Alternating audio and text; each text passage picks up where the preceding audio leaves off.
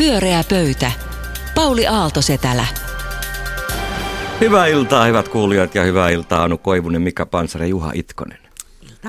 Olemme kokoontuneet tänne suurten uutisten äärelle, nimittäin mehän olemme koko kymmenvuotisen historiamme aikana analysoineet politiikkaa, ja mä oon pitänyt vielä kirjaa jokaista puoluetta ihan yhtä tarkasti ja julmasti. Tänään, tämän päivän poliittinen uutinen muuta se, että, että Petteri Orpo ilmoitti ryhtyvänsä kokoomuksen puheenjohtaja kilpaa. Hän harkitsi pitkään ja aamupäivällä kuulin jo kaupungilta, että kohta Orpo twiittaa lähtevänsä mukaan kisaan yllätyksenä. Ja näin nyt sitten tapahtui ja, ja sehän on jännittävää. Haluaisin kuulla teidän analyysit tähän alkuun näin niin kuin politiikan toimittajan näkökulmasta, että mitä kokoomuksessa tapahtuu seuraavaksi ja onko Orpo seuraava puheenjohtaja? Mm, koko poliittisen toimittajan ja asiantuntijan niin kuin viiden minuutin uransi aikana.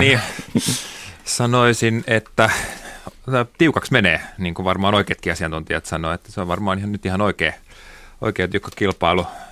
Mä jopa luulen, että Orpo saattaa voittaa, että kokoomuksessa olisi niin suuri huoli nyt sitten tästä kuitenkin jotenkin kannatuksen tietynlaisesta putoamisesta ja ennen kaikkea sitä, että ei näe oikein skenaario siitä, että se nousisi. Niin kannatus on pysynyt aika samana. Aika samana, niin, joo, ajan. mutta että tavallaan nyt jollain lailla Stupiin mun mielestä ansiottakin, tai siis syyttäkin, hänen, ilman hänen omaa syytään kohdistuu aika paljon pahaa verta, joka tuskin siitä poistuu.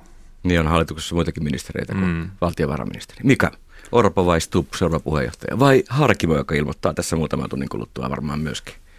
No, vai Lepomäki? Ja Lepomäki. Mm. No musta se olisi kiva saada nuori nainen siihen, mutta tota, mä luulen, että, että tota, Stubb sittenkin jatkaa, että kyllähän on oikeassa siinä, että hallitus on tehnyt Suomen historian kokoomuslaisinta politiikkaa. Että kyllä se on aika hyvä saavutus kokoomukselta ja kokoomuksen kannattajat myös kiittää tästä.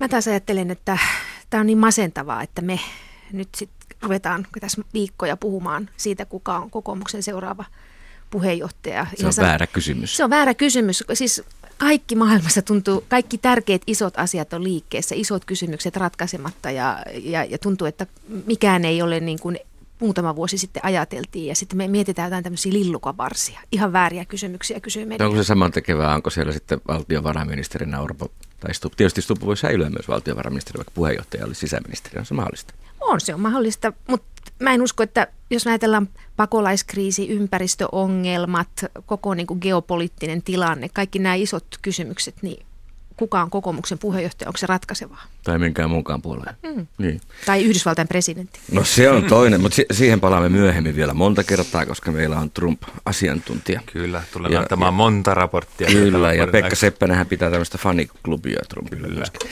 No, Anu, mistä puhumme seuraavaksi? Öö, vietittekö vappua lukemalla NATO-selvitystä? No ei todellakaan. En.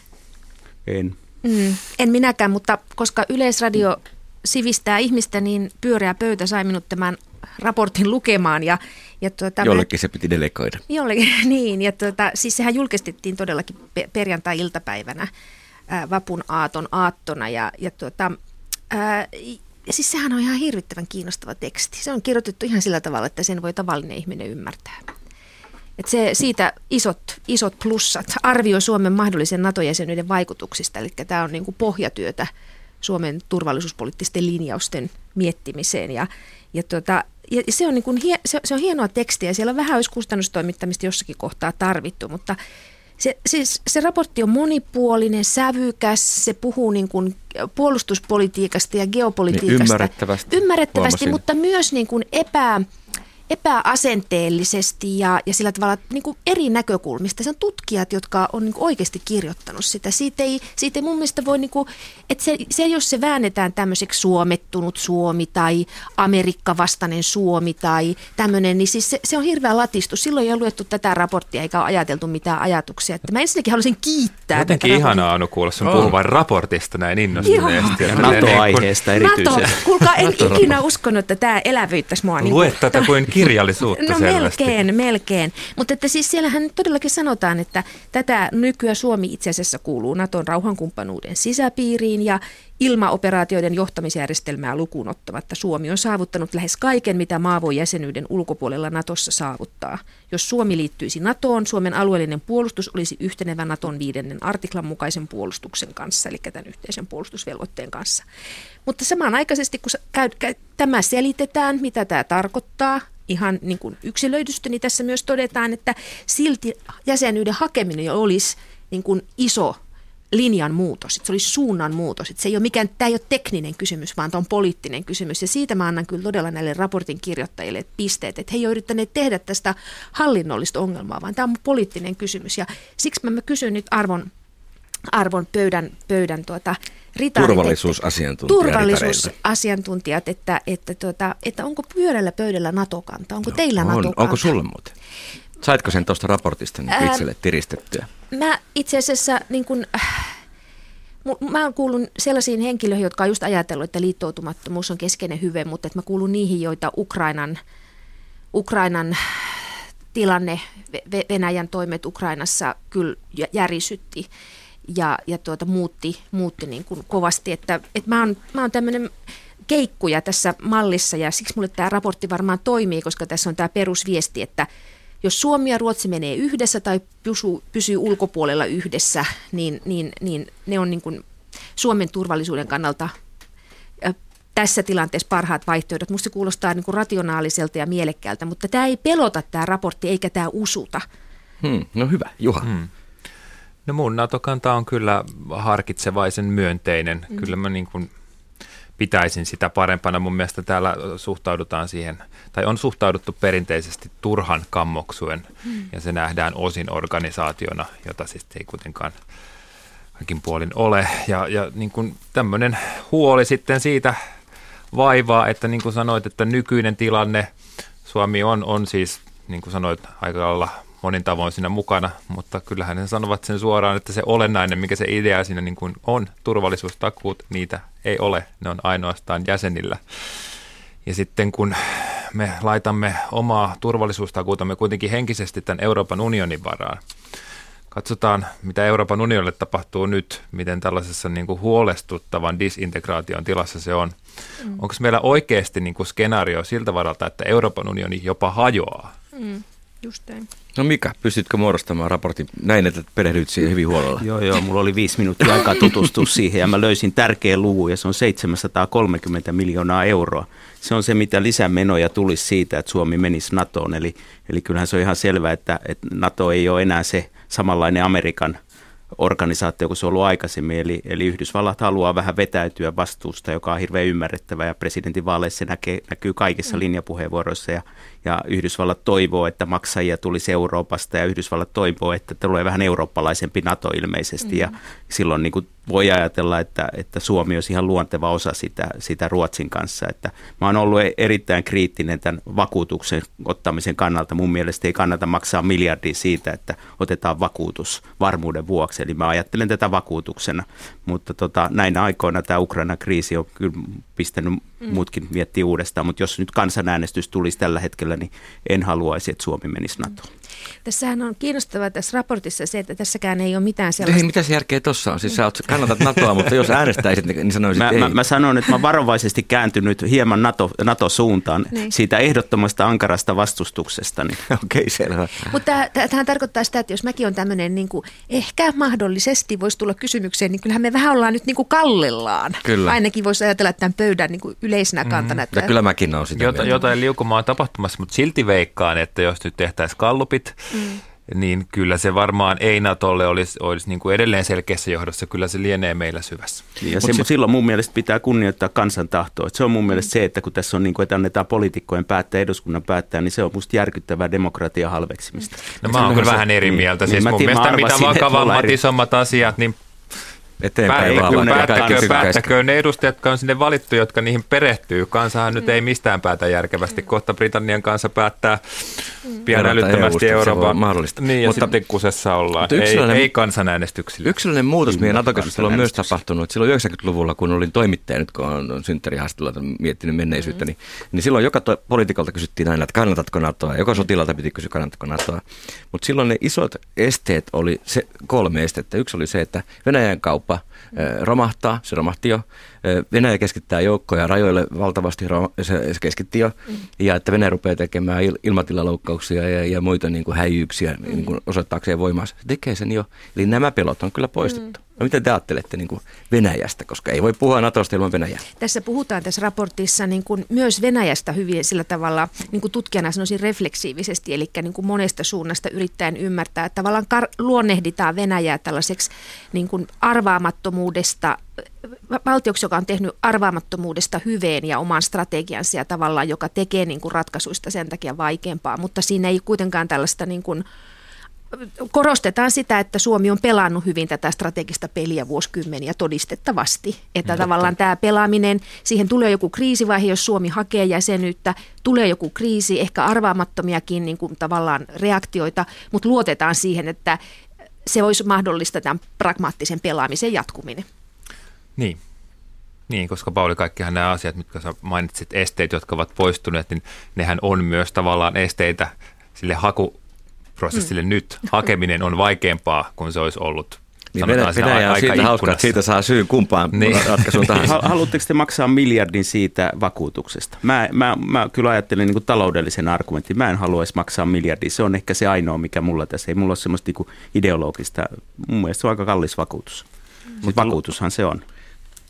Ymmärtääkseni kaikki Venäjän naapurivaltiot on aika paljon laittanut puolustukseen juuri sen tähden, että Venäjä hyökkäilee naapurivaltioihin. Ja, ja tällä- Vir- Virohan on niitä harvoin maita, jossa se puolustusmenen osuus BKTstä on riittävän suuri. Että nämä, nämä on näin. todella, mm. vaikka se on vaan niin pieni, että siinä mielessä on ymmärrettävää, että Natolle se, että Suomi olisi osa tätä Baltia suojamista, niin on tietysti aika ymmärrettävää. Mutta että kyllähän tässä raportissa todetaan se niin, että riippumatta tästä NATO-jäsenyydestä, niin joka tapauksessa tehdään lisää investointia, koska reserviä ajatellaan uudelleen ja sijoitteluja ja Hävittäjät hävittäjät huusitaan. Ja tavallaan se uskottavan puolustuksen idea, mikä perustuu, mikä on kuitenkin keskeistä, niin se edellyttää, että tässä on niin kuin monta monta puolta. Et siinä mielessä tämä on lin, poliittinen linjaratkaisu. Musta, Ehdottomasti. että tämä ei voi niin kuin, ei rahalla eikä teknologialla tavallaan valita.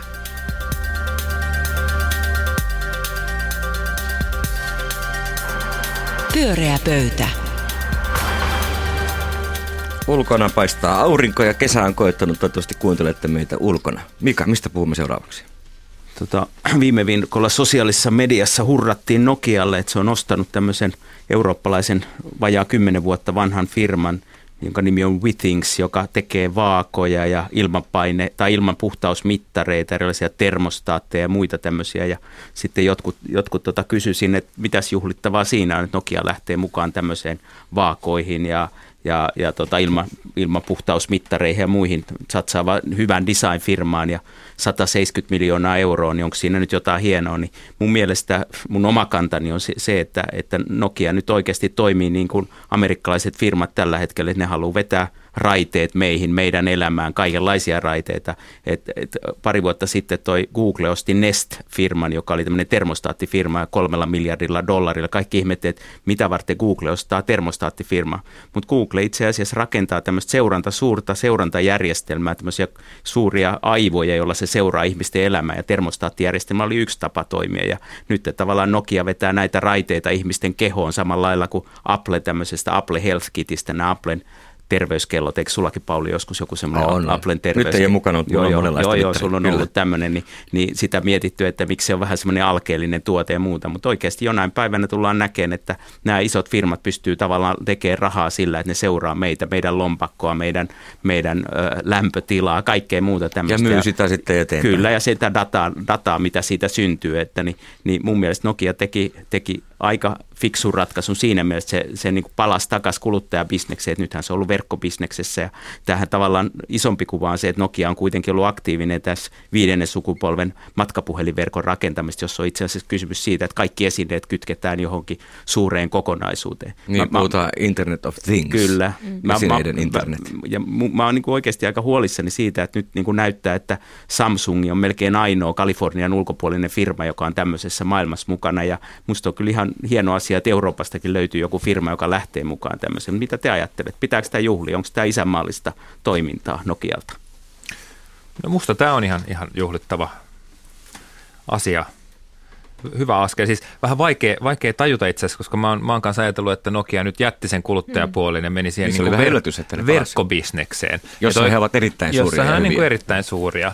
Mutta että tässä luin Image-lehden artikkelin, Nokia on uusi Nokia, Oskari Onnisen kirjoittaman, ja täytyy sanoa, että niin kuin, se on itse asiassa aika vaikeasti ymmärrettävä asia se Internet of Things tällaiselle humanistin aivolle. Mm-hmm. Siksi mutta, se onkin niin hyvä konsulttibisnes. niin, niin. Mutta siis tästä vasta aloin ymmärtämään, että tämä niin kuin Nokian verkkobisnes tavallaan se on kuitenkin myös tulevaisuuden bisnes, koska siihen kytkeytyy tämä Internet of, of Things, ja tähän tämä yrityskauppa nyt ymmärtääkseni liittyy, eikö niin Mika? Kyllä, Ää, näin. Tätä tuuletaan ja niin kuin rohkeutta lähteä tähän. Sitten pelottaa tietysti Kalifornian hirvittävä ylivalta tässä, ja mm. niin kuin, mitkä resurssit niillä on – ostella noita kaikkia tuolta pois, mutta Suomi-poika lähtee urheasti tähän taisteluun. Mä näin semmoisen ennusteen, että viiden vuoden kuluttua 25 miljardia laitetta on verkossa. Niin kyllä se avaa sellaisia niin kuin liiketoiminnallisia niin kuin muutoksia, mitä me ei voida kuvitellakaan. Mm, Nyt mm. se on jotain kolme miljardia laitetta. Mm. No, Anu. Mutta siis kyllähän me, niin kuin meillähän on niin hirveä positiivisten uutisten jano, että ei tästä voi muuta kuin olla kaikesta pienestäkin innostunut. Et, et, oliko se nyt tänään vai eilen, kun luin, että, että ensi vuonna ennustetaan, että Suomen, Su, Suomessa talouskasvu heikompaa kuin Kreikassa, koko euroalueen heikointa, niin, niin, niin kyllä mä valitsen tämän uutisen sitten ja fokusoin tähän ja soisin muidenkin niin tekevän. Ja Nokia taitaa olla kuitenkin niin kuin meidän listatuista yhtiöistä menestyneen juuri nyt. Mm. Ihan tällä vanhallakin liiketoiminnalla, joka on B2B-puolella, yrityspuolella. Joo, kyllä maailmanmarkkinoilla on aika iso osuus. Mm. Ja nämä ranskalainen firma, mikä ne osti, niin se on oikeasti aika innovatiivinen firma. Että, mm. Niin on.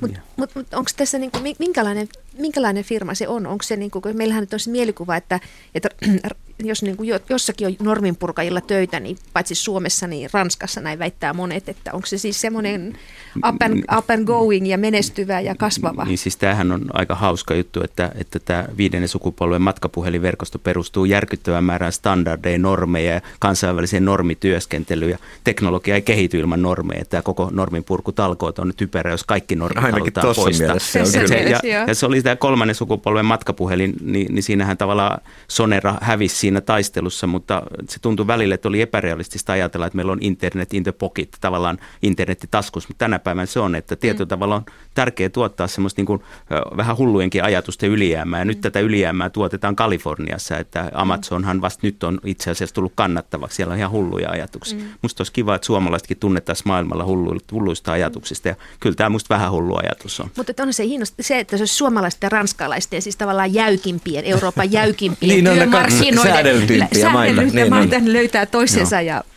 Toi on muuten totta. Joo. Niin. Mutta Nokia on ollut uusi Nokia jonkin aikaa, että kaikki seminaareissa aina ärsyttää, kun Nokia on tämmöinen niin kuin mokaamisen niin kuin malli. Ne teki ihan loistava ratkaisu myydessään Microsoftille Kyllä. koko Niin, sehän oli ilmeisen, niin kuin, ja, ja nythän siellä on eh, erilainen johto, varmaan toivottavasti erilainen henkikin. Että. Ja Risto Siilasmaa hallituksen puheenjohtaja. Niin. Erinomainen. Niin siihen niin kuin mahdottomaan kankeuteen sen sekai silloin kaatui se puhelinbisnes, mutta myös siihen, että mikä oli se termi, mitä sä mikä käytit? Raiteet. Niin, raiteet, raiteet että ihmiseen tehdään kaikkiin meidän lompakoihin ja kehoihin ja, ja meidän ostoskäyttäytymiseen. Että kun Allerkin tekee kyllä, niitä raiteita muuten aika aktiivisesti. Meillä on, meillä on todella hieno joo, niin joo, joo, se on, ihan, se on ihan, utopi, ihan hirveet utopia. Mutta sä haluaisit tehdä utopistisia joo, joo, joo, joo, joo, ihan kiva juttu, kiva juttu. Et siis kyllähän silloin jollain tasolla tiedosti, että nämä raiteet pitäisi saada rakennettua heidänkin, mutta se, he eivät onnistuneet siitä – ja lopulta sitten lopulta sit jäi niin kuin pelkästään nämä puhelimet. Ja nehän on niin kuin, Mutta ei mennä tuohon Nokia-traumaan, se on sellainen, niin kuin, mistä kaikki Joo. suomalaiset tietää, Joo, ei, mikä ei, meni ei, mennä siihen, ei mennä siihen yhtään syvemmälle, mutta että tämä raide Mutta tämä uusi se nyt Nokia on on. aika, aika kiinnostava. Tämä mm. tuote, tuote on sillä lailla hieno, että se on design-lähtöinen mm. tuote. Se on niin kuin vähän Applen tapainen, että siellä ajatellaan, että pitää helppokäyttöisiä tuotteita ja niissä on hyvä design. Ja tämä Withings oli tämmöinen. Että se, se, oikeasti se voi olla ihan mielenkiintoinen, mutta, mutta sitten jos miettii, että 170 miljoonaa tietysti on iso raha, mutta sitten vertaa näihin Google ja muiden, niin ehkä se on kuitenkin aika pieni toimija vielä Ja on se pieni raha niin kuin nykyisen Nokiankin On, on, on. Niin. Ja siellä kassassa. Ei kuitenkin kai tämä Wittings voi sitten aivan valtava ostos ollakaan tällä rahalla. Niin, Ei, niin, mutta se voi olla tämmöinen onko niin se, kuin on, se on joku avaus. Se on joku avaus, joka voi avata ja, sitten ja vaikka no. Nokiahan teki jo pitkään tämmöistä erilaista terveysteknologiaa ja tämmöistä räkkäys, urheiluträkkereitä ja muita, niin sitten ne lähti pois niistä ja ne on sitten tavallaan, niiden päälle on syntynyt Suomeen paljon pienyrittäjiä, mm. jotka, jotka niin kuin Nokia antoi patentit ja muuta. Mutta tässähän Vitingissä oli myös se, että patenttisalkkuun, ne osti nyt tavallaan semmoisen uudenlaisen patenttisalkun, se on ollut Nokialle se tärkeä juttu, että mm. et ehkä, ehkä mm. tässä nyt voidaan juhlia sitten kuitenkin. Että Kyllä, ilmeisesti olemme yksimielisiä. Yhdessä Juuri. ranskalaisten kanssa vai? Ranskalaisten kanssa, niin, niin, niin santé. Joo, lo- loistavaa. Kyllä me nostetaan malja Nokialle.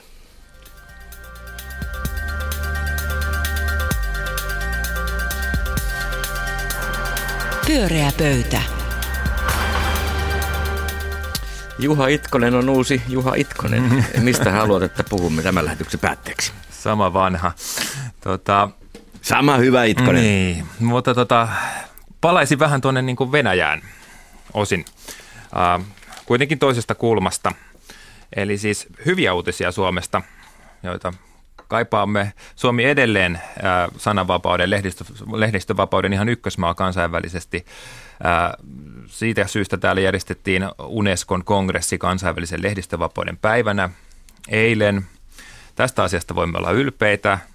Jännästi kuitenkin just samana päivänä, eli eilen, näin sitten tämmöisen mielenkiintoisen monimutkaisen uutisen, joka sai miettimään sitten tavallaan omaa sananvapauttamme ja sen mahdollisesti sen rajoja. Kyse on Suomessa asuvan venäläisen elokuvaohjaajan, dokumenttielokuvaohjaajan Andrei Nekrasovin dokumentista, joka on myös Ylen ja Suomen elokuvasäätiön rahoittama osin. Ja Nekrasov on aiemmin tunnettu Putin-kriitikko, oletus ilmeisesti tätä dokumenttia rahoitettaessa on ollut, että tulossa on Putin-kriittinen elokuva.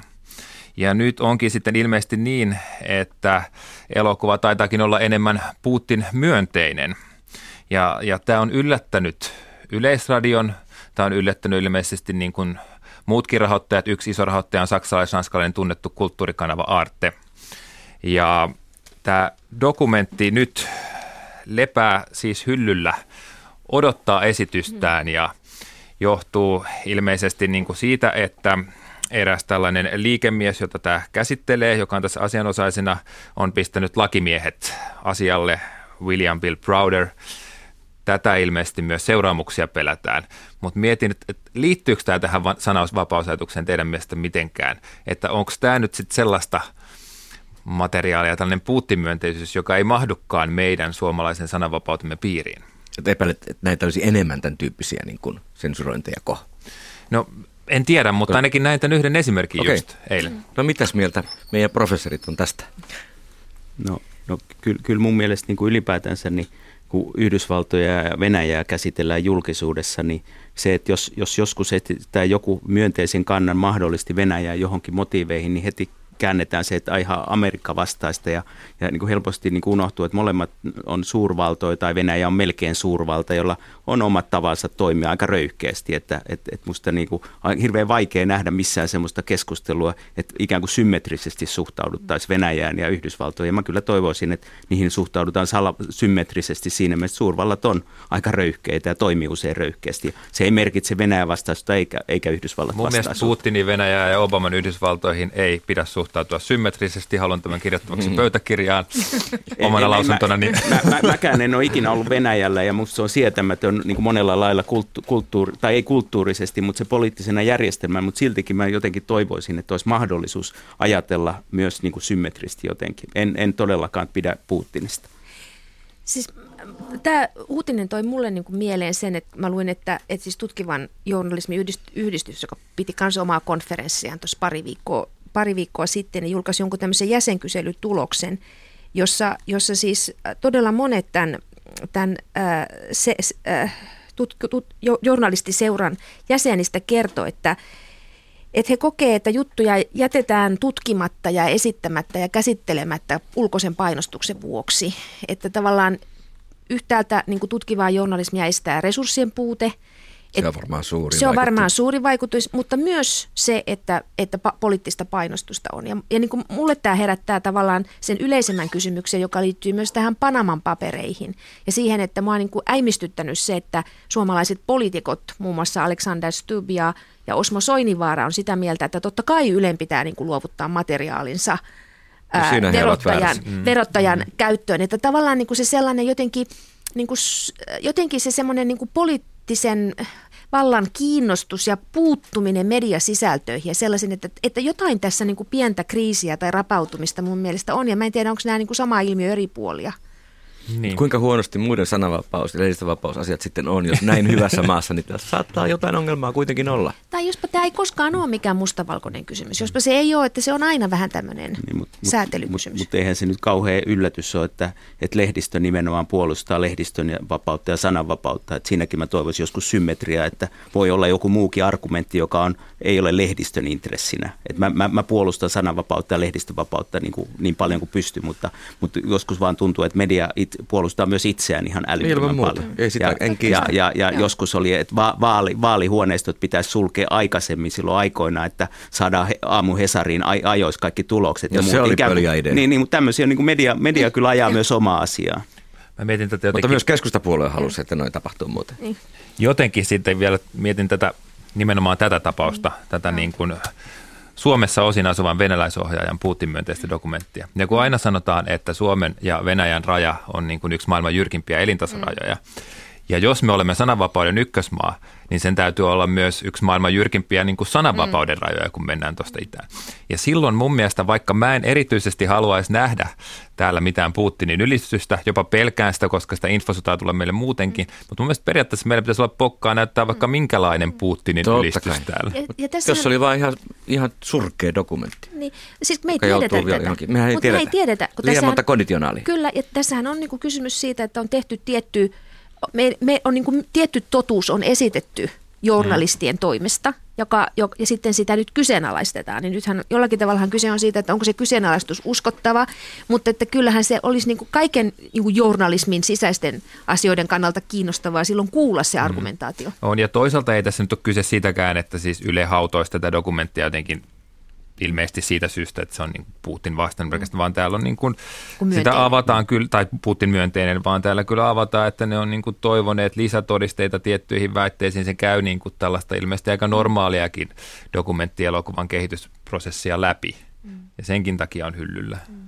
Kyllä mulla on sellainen kokemus tätä tuntematta lainkaan, että myöskin helposti nähdään salaliitto silloin, kun itse asiassa vaatiikin lisätöitä tai tarkastuksia mm. se juttu, että se ei ole hyllyllä, vaan sitä, että vaan jatka jolostetaan. Mutta niin, vaikka sitten, vaikka sitten ei voisi vois myös hyvin ajatella, että Yle ei välttämättä nyt halua mitään sellaista keskustelua, että, että Yle on Putin myönteinen, että, että tässä tilanteessa, jossa poliittiset paineet Yleä kohtaan on kovat, niin, niin varmaan varovaisuus on talossa vallitseva, mutta että, että se sitten niin kuin tuloutus sellaiseen niin kuin ihan täsmällisiin sensuureihin ja muihin, niin siihen mä en kyllä usko, että se kuulostaa taas mm. myös niin kuin omanlaiselta mm. salaliitolta. Että. Me voidaan soittaa Lauri Kiviselle, mutta mä luulen kyllä, että semmoista yhteistä tahtoa, mitä tuossa kuvasit mm. Ylellä, mm. ei voi olla. Ei voi olla. liian paljon toimittajia ajattelee itse.